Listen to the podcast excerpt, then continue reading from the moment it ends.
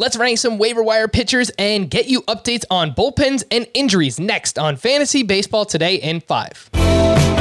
Welcome into FBT in 5. As always, make sure to follow and stream us on Spotify. Today is Thursday, May 27th. I am Frank Stampfl, joined by Chris Towers. And let's rank these waiver wire starting pitchers. Chris, Luis Garcia, six innings of one run ball against the Dodgers on Wednesday. James Kaprielian, seven shutout against the Mariners. And Merrill Kelly has now delivered three straight quality starts. How would you rank those three? I think Luis, Luis Garcia, excuse me, has to be number one. Um, not just because he's pitched really well this season, including last night against the Los Angeles Dodgers, but also because he got some good news for his chances of staying in the rotation Wednesday with the news that Christian Javier was moving to the bullpen and Lance McCullers was going on IR. I know the Astros have a couple of pitchers coming back from uh, the injured list within the next week or so, including Framber Valdez early next week, but it does seem like Luis Garcia's spot in the rotation is safe. So he's only 43% rostered. I think that needs to be higher. Um, after that, I think I would actually go Merrill Kelly over James Kaprielian. He's been really good for his last six starts. It's 36 and two thirds innings in those six starts, 39 strikeouts, a 3.25 ERA, including that 12 strikeout gem uh, against the Dodgers last week. Yep. And Merrill Kelly is in line for a two star week next week up against the Mets and at the Brewers. So, two Love great matchups as well. Merrill Kelly is only 25% rostered. Let's get you some bullpen updates. And for the Minnesota Twins on Wednesday, Hansel Robles picked up his third save. Both he and Taylor Rogers had been used in three of the last four days. Robles is still just 20% rostered. Chris, does that number need to be much higher? Yeah, yeah, I don't know if in your head-to-head points leagues, Hansel Robles is necessarily someone you need to add because even when he's doing well, he, he's not, um, you know, overpoweringly dominant reliever. But certainly in any roto or categories league where you're chasing saves, yeah, twenty percent is way too low.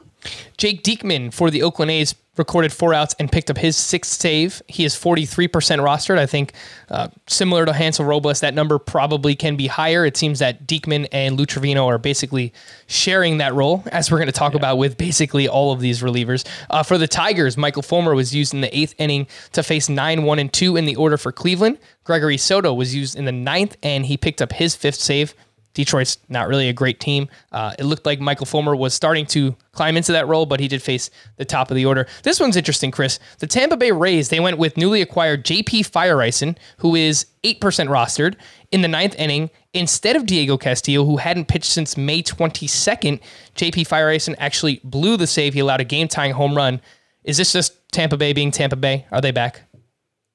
That would be my guess. I mean, it's hard to know exactly, you know, whether Diego Castillo was unavailable or something like that. But yeah, I think you would probably want, um, you know, I, I think Diego Castillo is probably still most likely to get the next save, but it's probably inching towards Diego Castillo 50%, the field 50%. percent mm hmm And for the Giants, much like these other bullpens, this is just a trend in baseball. This is the way things are going now. Jake McGee was used in the eighth. Tyler Rogers was used in the ninth inning for his sixth save of the season. So it seems like they are going very matchup based there in San Francisco as well. Tyler Rogers is 48% rostered. That number should be higher in categories leagues. Some injury updates on Wednesday. Marcell Ozuna is expected to miss five to six weeks after dislocating two fingers on his left hand. And we mentioned some of the Astros news, but Framber Valdez will make his season debut on Friday against the Padres. He's only 69% rostered.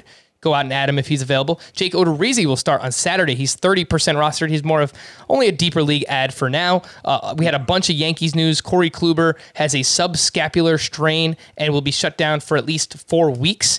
And just tough news coming off the no hitter. Nice bounce back season so far for Corey Kluber. Yeah. The Yankees did announce that Deivi Garcia, Chris, has been recalled and will start this weekend against the Tigers. He's only 28% rostered. Where would he rank along that group of pitchers we brought up earlier?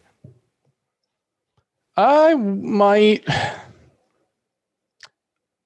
I could see ranking him as high as second behind Luis Garcia just on the you know, he he's young and he could be anything uh, mindset, but control's been a real issue for him dating back to 2019. It actually wasn't an issue for him in his major league debut last season. I think he made five or six starts.